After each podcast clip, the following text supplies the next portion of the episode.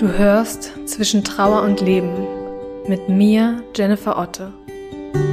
Tod, Verlust und Trauer sind seit ich denken kann Teil meines Lebens. Meine Mutter nahm sich das Leben, als ich sechs Jahre alt war.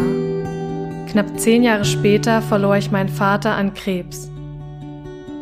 Meine eigene Trauer hat mich durch viele Höhen und Tiefen geführt und ist auch heute noch beständige Begleiterin meines Lebens.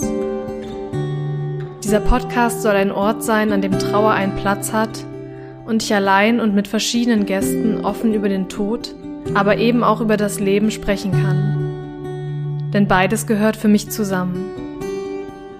Ich freue mich, dass du da bist. Willkommen zu Zwischen Trauer und Leben.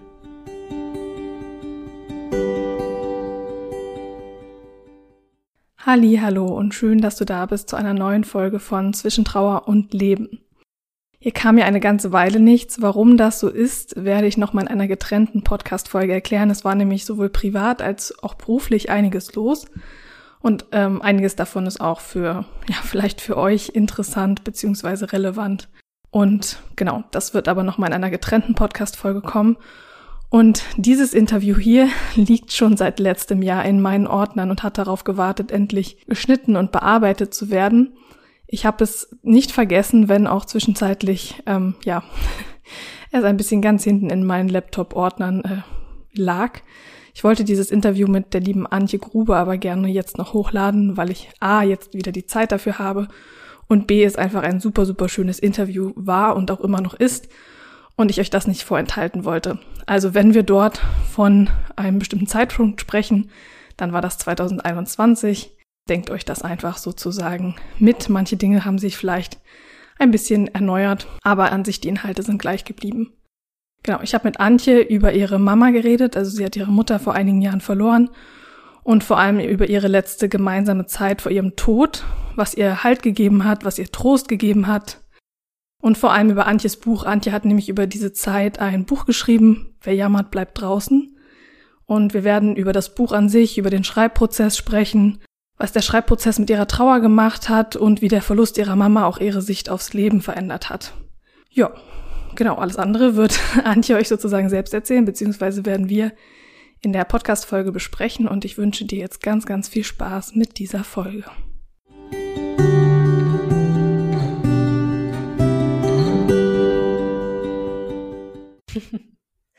Hallo liebe Antje, schön, dass du im Podcast bist, dass du Zeit gefunden hast und äh, ja, herzlich willkommen.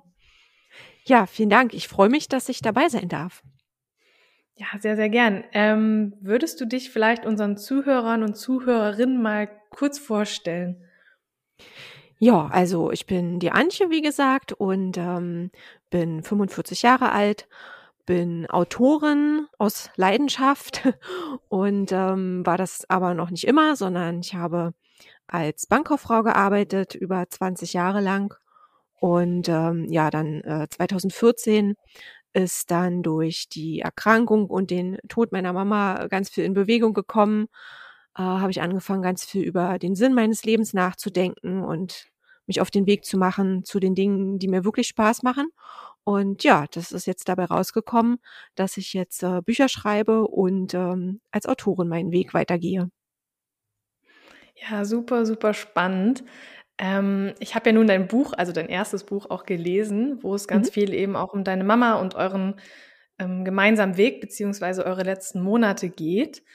Würdest du uns vielleicht ein bisschen was von deiner Mama erzählen, also wie sie so als Mensch war, damit wir einen Eindruck von ihr bekommen? Ja, gerne. Also sie war eigentlich ihr ganzes Leben lang äh, ein ziemlich fröhlicher und optimistischer Mensch. So habe ich, ich sie zumindest erlebt. Und ähm, das habe ich auch so im Nachhinein, als ich dann ihre ganzen Fotoalben durchgeschaut habe und mich halt auch mit vielen Leuten dann noch über sie unterhalten habe, habe ich festgestellt, dass sie eigentlich sehr lebensfroh war und auch immer verrückte Ideen hatte. Ich habe, glaube ich, weiß ich nicht, wie viele Fotos ich gefunden habe, wo sie Kopfstand auf dem Tisch macht oder ja. die Zunge raussteckt oder irgendwelche verrückten Sachen macht.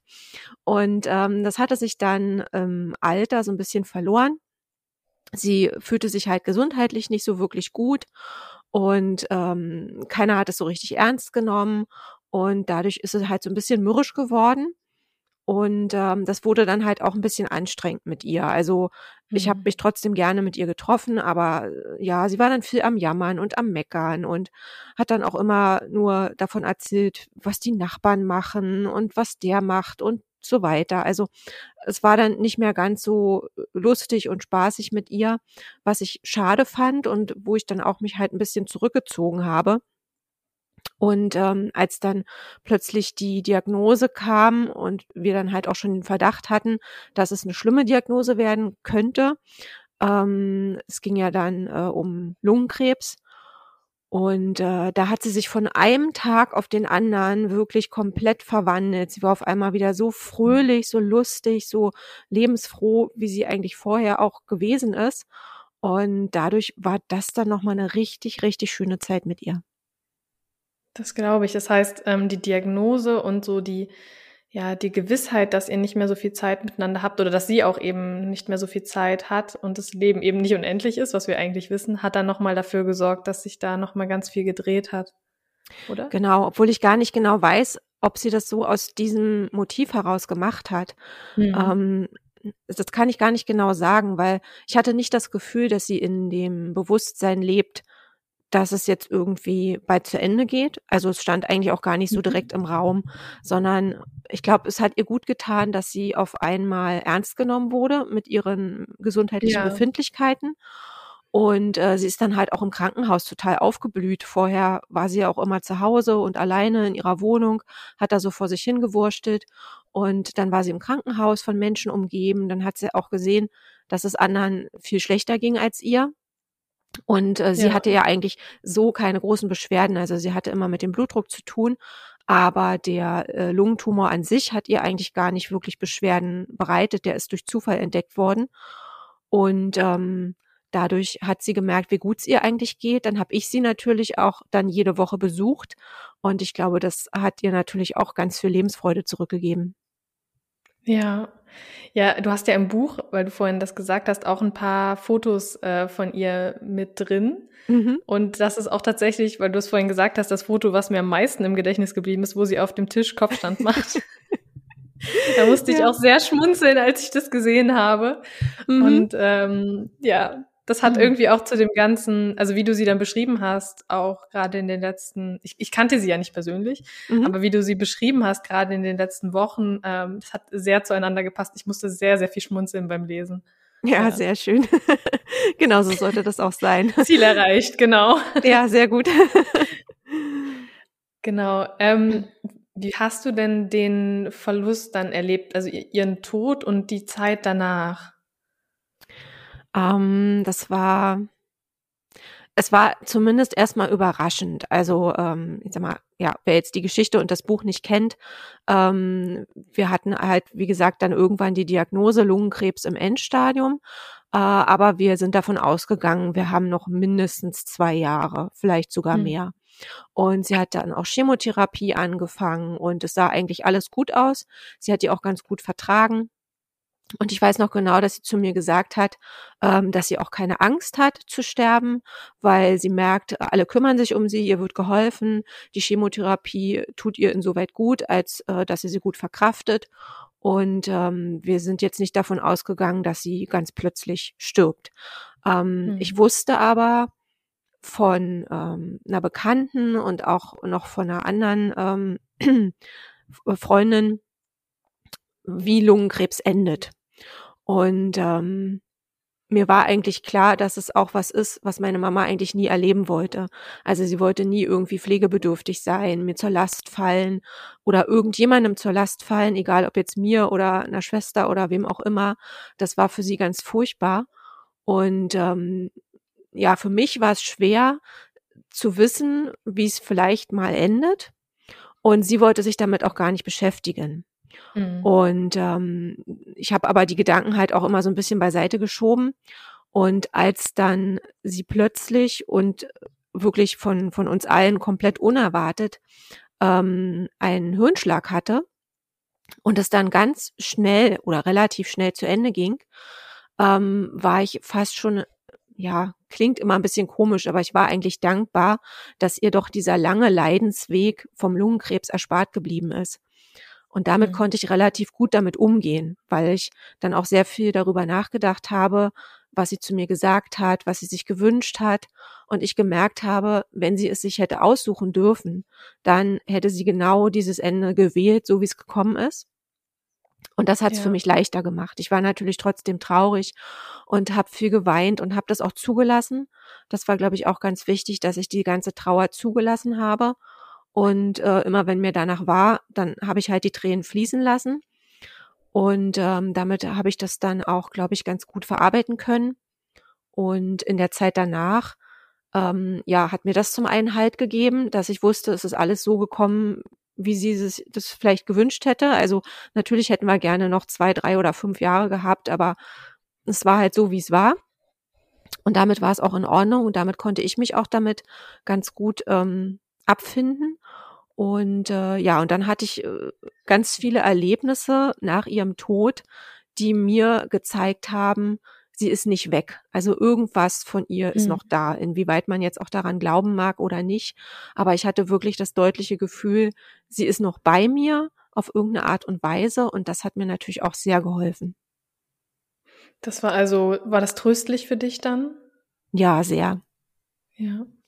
Also ich habe auch wirklich dann natürlich irgendwann angefangen, bewusst drauf zu achten. Und erst war es mehr oder weniger Zufall, dass ich irgendwelche komischen Phänomene gesehen habe auf Fotos oder so. ja. Und ähm, je mehr mir das aufgefallen ist, desto mehr habe ich auch wirklich drauf geachtet und habe dann immer wieder Erlebnisse gehabt, die wirklich sehr mysteriös waren und ja. die man dann auch teilweise überhaupt nicht mehr irgendwie erklären konnte mit, mit irgendwelchen, ja, technischen Sachen oder so. Also ich habe das dann auch wirklich für mich angenommen, dass ich dachte, okay, ich glaube, sie ist halt wirklich irgendwie noch da, ihre Seele, ihr Geist, was auch immer. Und das war für mich wirklich sehr tröstend. Hast du das heute noch manchmal, weil du vorhin gesagt hast, das war gerade so in der Zeit kurz nach ihrem Tod, dass du das vermehrt wahrgenommen hast. Hast du das auch heute noch manchmal, dass du solche Phänomene wahrnimmst oder so Zeichen oder wie auch immer man das nennen möchte? Ja, auf jeden Fall. Also nicht mehr so stark im Zusammenhang mit meiner Mama, ähm, Mhm. außer ich äh, lege es so ganz bewusst drauf an. Also ich habe fast schon das Gefühl, ich kann das steuern. Wenn ich äh, irgendwie ein Zeichen von ihr brauche, dann bekomme ich auch immer irgendwas, was ich dann natürlich dahingehend auch deute. Ähm, Aber so das, das erste Jahr nach ihrem Tod war es ganz besonders intensiv. Ja. Hattest du mal das Gefühl oder hast du das mal jemandem anders erzählt und hast eine komische Reaktion darauf bekommen, weil der das nicht so richtig ähm, fassen oder nachvollziehen konnte? Also ich habe ähm, fast durchgehend positive Rückmeldungen bekommen Ja. und Menschen, die wirklich fasziniert waren, wenn ich das erzählt habe. Ähm, ich habe auch, glaube ich, immer darauf geachtet, das nicht so als Tatsache hinzustellen, sondern eher als, ähm, ja, stell dir mal vor, was ich erlebt habe und habe das dann einfach so erzählt, wie es gewesen ist. Und ich hatte nur eine Freundin, die dann zu mir gesagt hat, ähm, naja, man kann sich schon ganz schön viel einreden, aber wenn es halt tröstet, dann ist ja auch gut. Und das Mhm. war, war für mich erstmal ziemlich schwer zu verdauen, diese, diese Rückmeldung, weil ich halt gemerkt habe, sie glaubt nicht wirklich dran. Und für mich war es inzwischen schon so, so, ein, so ein Anker auch gewesen. Aber letztendlich habe ich das dann auch akzeptiert und äh, wusste ja auch, dass sie jetzt so gar nicht offen ist für solche Themen. Aber Ja. sie hat es halt trotzdem akzeptiert und hat gesagt, Mensch, wenn, wenn du das so wahrnimmst und wenn dir das hilft, dann ist es doch auch in Ordnung. Ja, das ist ja auch immer noch ein sehr, sehr offenes ähm, Denken, sage ich mal, wenn man, also wenn, wenn sie nicht dran glaubt, aber dir sozusagen die Freiheit lässt, daran zu glauben, ohne es dir ausreden zu wollen. Genau. Ähm, genau. Ich habe jetzt nur gefragt, weil äh, ich auch viele Trauernde kenne, die sowas, also meine Stiefmama hat das auch viel erlebt, also ich auch, aber nicht so vermehrt wie zum Beispiel meine Stiefmama. Mhm. Und ich kenne auch einige, die sich das nicht trauen, ähm, manchen Menschen zu erzählen, obwohl sie es gerne wollen, weil da vielleicht irgendwie was gesehen haben, was gespürt haben und man will das ja auch teilen ja. und dann aber Angst haben, so für verrückt erklärt zu werden. Deswegen habe ich jetzt gefragt, wie da so bei dir ähm, die Erfahrungen waren. Ja, ja. Also klar, die Angst schwingt immer ein bisschen mit, gerade wenn man Menschen nicht so gut kennt und denen das dann erzählt, dass die dann sagen, naja, du bist ja ein bisschen verrückt. Ja, aber die Herangehensweise, wie du es gesagt hast, ist ja sinnvoll zu erklären. Ich weiß nicht, ob das stimmt, aber für mich hat das äh, sich so angefühlt oder sah so aus oder ähm, genau. was dir das gegeben hat und äh, nicht zu sagen, das war jetzt so und ja.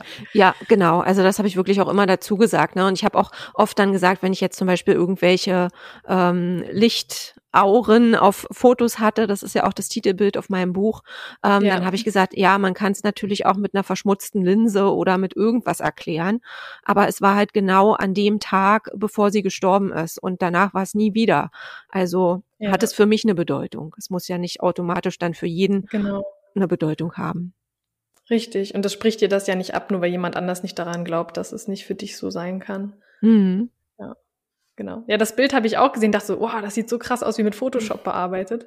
Genau, ähm. das ist mir auch teilweise vorgeworfen worden. Ne? Also das äh, habe ich dann schon erlebt, ähm, gerade jetzt so, sag ich mal, auf Facebook oder so, wenn ich das Buch mal geteilt habe, da kamen dann halt teilweise Kommentare wie, naja, schöne Bearbeitung mit Photoshop, äh, wo ich mich dann auch erstmal davon distanzieren musste und für mich selber sagen musste, ich weiß, dass ich das Foto so gemacht habe. Ich, ja. ich habe gar keinen Photoshop. und ähm, aber jeder, jeder darf denken, was er möchte. Ne? Und wer daran nicht glaubt und wer sich das nicht vorstellen kann, da sage ich dann halt auch, da ist auch das, Bu äh, das Bild ganz bewusst auf dem Buch, weil für denjenigen ist dann auch das Buch nichts. Und Richtig. dann braucht er auch das Buch nicht zu lesen, weil dann kommt sowieso nur hinterher äh, schlechtes Feedback. und damit ähm, ja. ist das Buch für alle, die, die, die daran glauben oder es sich zumindest vorstellen können. Das kann ich mir vorstellen, dass da bestimmt einige komische Kommentare kamen. Aber das, das Bild ist insofern auch gut gewählt, fand ich zumindest, dass, ähm, also falls jemand hier das Cover sieht, ich pack den Link auch unten rein, dann könnt ihr euch das Cover auch angucken und das Buch natürlich kaufen. ähm, dass man sich natürlich, also ich zumindest mich direkt gefragt habe, wieso ist da das, dieses Bild, wieso ist da diese Gartenliege, was heißt das? Der Titel verrät das ja nicht oder man weiß ja nicht direkt, was es damit auf sich hat. Hättest du jetzt, ähm, keine Ahnung, so ein typisches weiß ich nicht, Trauermotiv gewählt oder so vielleicht, dann wäre das was anderes. Aber so habe ich mich direkt gefragt, was, was heißt das? Das muss irgendeine mhm. Bedeutung haben. Ja. ja, also sehr spannend.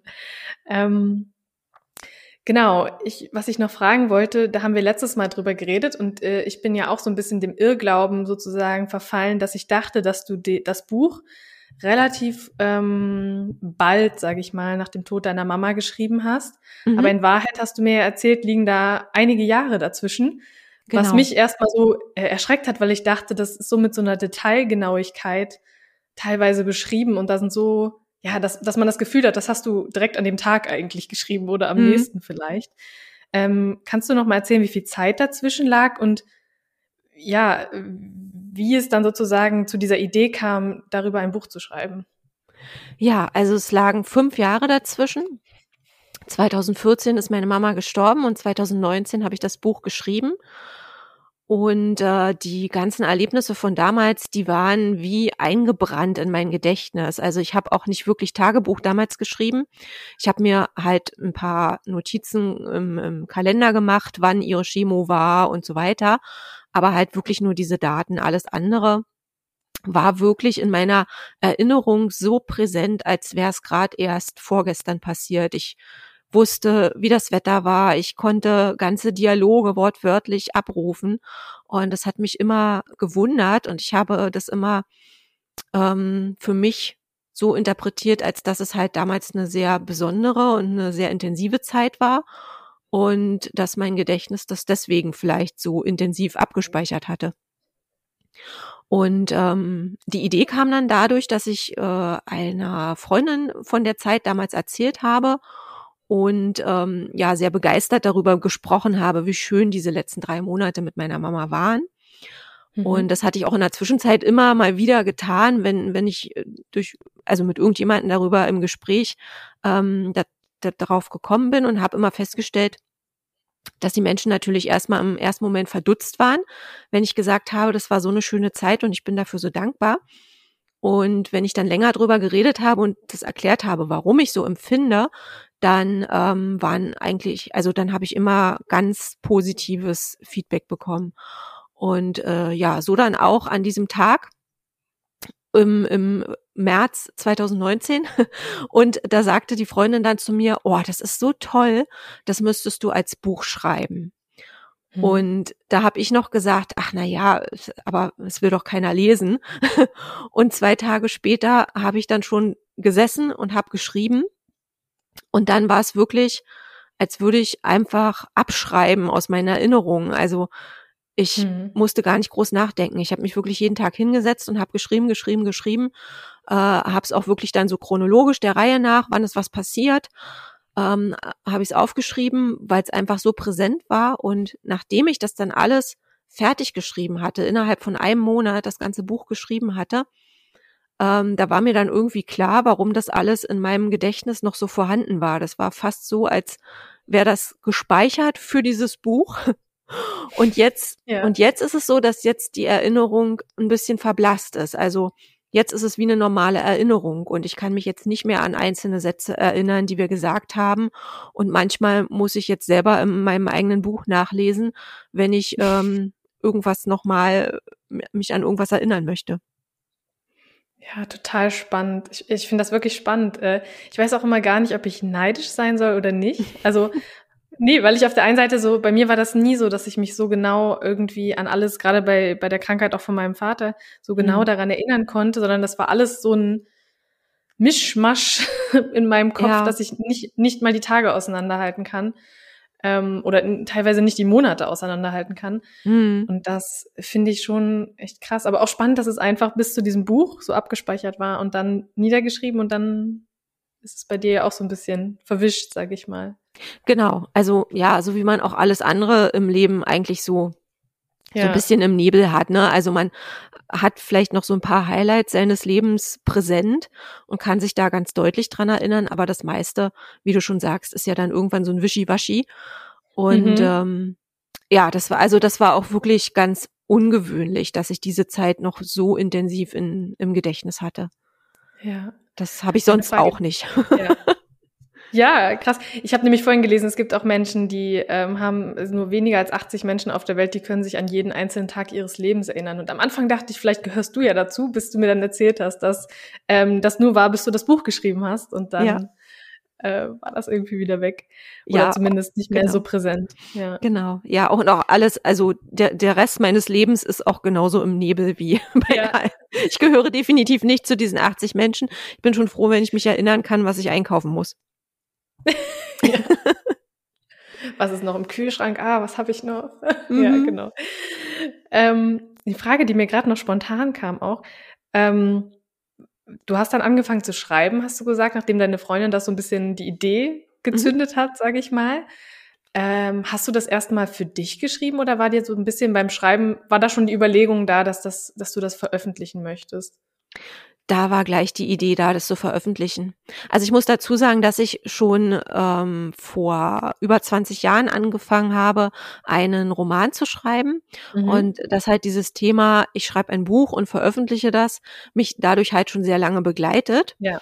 Und ich das aber halt immer, naja, wie man so macht, immer nach irgendwann geschoben habe. Ne? So nach dem Motto, mhm. ja, wenn ich mal Zeit habe, dann mache ich das mal fertig, aber irgendwann in der Rente oder was auch immer. Und ähm, Dadurch war jetzt dieser Gedanke, ein Buch zu schreiben und auch wirklich zu veröffentlichen, für mich nicht völlig neu. Und mhm. ähm, damit war dann halt auch in dem Moment irgendwie vollkommen klar, wenn ich das fertig geschrieben habe, möchte ich das auch veröffentlichen. Ja. Ähm, was ich noch fragen wollte, würdest du sagen, also nun liegt ja eine gewisse Zeit zwischen dem Schreiben des Buches und dem Verlust deiner Mama. Das heißt, mhm. nicht wie ich vielleicht erst gedacht habe, dass das so Teil, in dem Moment wirklich Teil deines aktiven Trauerprozesses direkt nach ihrem Tod war, sondern das kam ein ganzes Stück später. Mhm. Würdest du trotzdem sagen, dass das Schreiben deine Trauer in gewisser Weise verändert hat? Ja, auf jeden Fall. Also es kam auch beim Schreiben natürlich noch mal alles also da war alles nochmal präsent. Ich habe im Grunde die ganze Zeit nochmal miterlebt und mhm. habe natürlich auch nochmal geweint, habe nochmal gelacht und es war wirklich aus dem Abstand heraus auch nochmal interessant, das nochmal so zu durchleben. Und ähm, ich glaube halt auch, dass Schreiben grundsätzlich da sehr großen Einfluss hat, wie wir Sachen verarbeiten. Hm. Und ähm, damit denke ich, dass Schreiben halt auch direkt nach so einem Verlust sehr hilfreich sein kann, ähm, oft werde ich ja auch gefragt, ob ich die ganze Trauer und alles mit diesem Buch verarbeitet habe. Wo ich dann natürlich immer sage, nein, das hatte ich halt vorher schon verarbeitet. Ähm, ansonsten hätte das Buch eventuell nicht diese, diese Leichtigkeit, die ich versucht mhm. habe rüberzubringen, ähm, wenn ich das direkt danach geschrieben hätte. Aber auch das kann ja eine Möglichkeit sein, wenn jetzt jemand gerade einen Verlust erlitten hat und nicht weiß, wohin mit sich, seinen Gefühlen, seinen Gedanken und äh, na, wie du schon sagst, dann vielleicht auch irgendwelche sonderbaren Erlebnisse hat und sich nicht traut, mit jemandem drüber zu sprechen, dann ist es ja auch eine Variante, das vielleicht einfach alles niederzuschreiben. Und mhm. wenn man dann vielleicht auch in dem Moment nur das nur für sich schreibt, kann man ja auch einfach sich das nach ein paar Jahren nochmal durchlesen und das kann, glaube ich, auch sehr heilsam sein. Total. Ja, also ich wünschte mir auch manchmal, ich hätte, also ich habe immer viel geschrieben, aber ich habe in der Zeit nicht viel geschrieben. Hm. Und das äh, denke ich manchmal im Nachhinein, das wäre wäre schön gewesen, wenn ich jetzt noch da was hätte, was ich meine Gedanken von damals so ein bisschen mhm. äh, besser nachvollziehen könnte. Ähm, jetzt die Frage sozusagen umgedreht. Ich muss gerade überlegen, wie ich das am besten frage. ähm, würdest du sagen, also ich habe eben gefragt, hat, deine Schrei äh, hat dein Schreiben deine Trauer in gewisser Weise verändert? Jetzt die Frage so ein bisschen andersrum. Hat, ähm, hat deine Trauer dein Schreiben verändert? Also du schreibst ja weiterhin, wenn ich mhm. das richtig mitbekomme. Ja. Hat das irgendwas verändert, wie du schreibst oder welche Themen du vielleicht aufgreifst? Ähm, also die Trauer an sich nicht, aber das Erlebnis mit meiner Mama auf jeden Fall. Ja. Also ja, wie ich schon gesagt habe, es hat halt auch den Prozess in Gang gesetzt, zu überlegen, was möchte ich eigentlich wirklich in meinem Leben. Hm. Und auch so ein bisschen den Gedanken dabei zu, im Blick zu behalten, wie viel Zeit habe ich eigentlich noch? Und warum schreibe ich meine Bücher nicht jetzt? Und warum veröffentliche ich sie nicht jetzt? Sondern warum denke ich immer, das kann ich ja auch noch in 10 oder in 20 Jahren machen? Wir wissen ja alle nicht, was morgen ist. Wir hoffen natürlich immer, aber wir wissen es nie. Und ähm, selbst wenn wir noch 30, 40 Jahre zu leben haben, ist es ja irgendwie schade, die Dinge, die einem Spaß machen, immer vor sich herzuschieben und zu sagen, nee, jetzt mache ich erstmal den Job, jetzt mache ich erstmal die Hausarbeit, jetzt mache ich das und das. Und das hat es auf jeden Fall verändert. Also das hat äh, jetzt nicht die Trauer an sich, äh, aber halt die ganze Sache mit meiner Mama das mhm. mitzuerleben, das hatte da natürlich einen enormen Einfluss drauf. Okay, das heißt, sie war ein bisschen dein Kickstarter fürs Schreiben, dass ja auf jeden mehr Fall oder weniger ja, ja, ja. Oder, oder um wieder reinzufinden. Du hast ja schon vorher geschrieben, aber. Genau, um wieder reinzufinden. Also auch da war sie damals mein Motivator, das muss ich ehrlich sagen. Ich hatte angefangen mhm. damals, äh, 1999 habe ich angefangen, meinen Fantasy-Roman zu schreiben. Und äh, sie war meine Testleserin und sie war so begeistert. Und jedes Mal, wenn wir uns getroffen haben, ähm, dann hat sie mich gefragt, äh, hast du weitergeschrieben? Geht's weiter? Ich will weiterlesen. Und das hat mich natürlich total motiviert. Und äh, damals ging das alles noch mit äh, Ausdrucken und Zettel aushändigen und so weiter. Da ja. war noch nichts mit E-Mail schicken oder so, ne? Das ist ja inzwischen alles viel einfacher. Aber da hat sie mich eigentlich schon zum Schreiben animiert. Und äh, irgendwie jetzt indirekt dann nach ihrem Tod auch wieder. Ja, und äh, jetzt nur mal so nebenbei, wie, wie steht's denn um den Fantasy-Roman? Wenn du das, wenn der, du das was sagen möchtest. Ja, der ist tatsächlich fertig geworden Anfang diesen Jahres und äh, liegt jetzt bei zwei Verlagen und äh, hofft auf Beachtung. und ähm, wenn es da nicht klappt, dann ähm, gucke ich, dass ich den anders in die Welt bringe. Ähm, ja, also der hat wirklich nach 22 Jahren endlich mal sein Finale erreicht. Und ähm, ich bin schon am nächsten Roman jetzt inzwischen am Schreiben. Dann drücke ich die Daumen und äh, vielleicht drücken auch einige Zuhörerinnen und Zuhörer mit, dass das klappt. das wäre äh, super. Vielleicht im Verlag und ansonsten, ja, findest du bestimmt auch irgendeinen anderen Weg. Und, Auf äh, jeden Fall. Es macht mir sehr viel Mut, dass man auch nach langer Zeit, wenn die Sache in der Schublade lag, das doch nochmal ähm, fertig bekommt. Ja, genau. Also ich habe ja auch ja. nicht durchgehend geschrieben. Ich hatte wirklich lange Pausen ja. dazwischen. Neulich hatte ich mal so die Daten durchgeguckt, wann ich die einzelnen Kapitel abgespeichert habe. Und äh, da hatte ich unter anderem acht Jahre gar nicht geschrieben und dann ja, alles wieder vorgekramt, alles nochmal durchgelesen, gemerkt, hey, das war eigentlich total gut und dann habe ich weitergemacht. Spannend, total spannend. Ich bin vielleicht auch, hab da so ein bisschen Narren dran gefressen, weil ich ja selber schreibe und alles mhm. um Bücher und Schreiben finde ich total interessant. Äh, könnte ich jetzt stundenlang mit dir noch drüber reden. machen wir einen ähm, extra Podcast dazu. Machen wir mal wann anders, genau. Oder einfach mal privat oder so.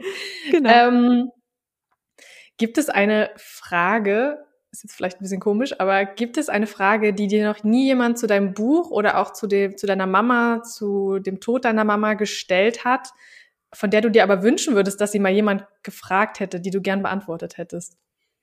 Ui. Ähm, Nur wenn dir spontan was einfällt. Das, das sind so Fragen, über die ich nachdenken muss. ja, nimm dir die Zeit. Alles gut.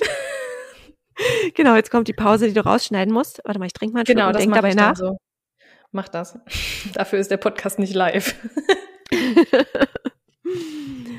das, das ist echt eine gute Frage. Danke. Hm. Ich, genau, eine, eine Frage, die mir noch nie gestellt wurde, wirklich, ja, jetzt überlege ich. Genau. Die Frage, die mir wirklich noch nie gestellt wurde, ist, was meine Mama dazu sagen würde, dass ich dieses Buch über sie geschrieben habe. Das hat mich nämlich in der Tat ziemlich beschäftigt, weil ich natürlich auch wollte, dass sie irgendwo damit einverstanden ist. Und äh, ich weiß, dass sie ja nicht nicht gern in der Öffentlichkeit gestanden hätte.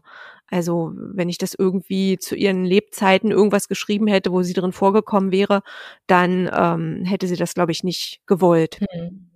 Und so musste ich mir natürlich die Frage stellen, darf ich das? So nach dem Motto, ne? Da, darf ich das wirklich so an die Öffentlichkeit bringen?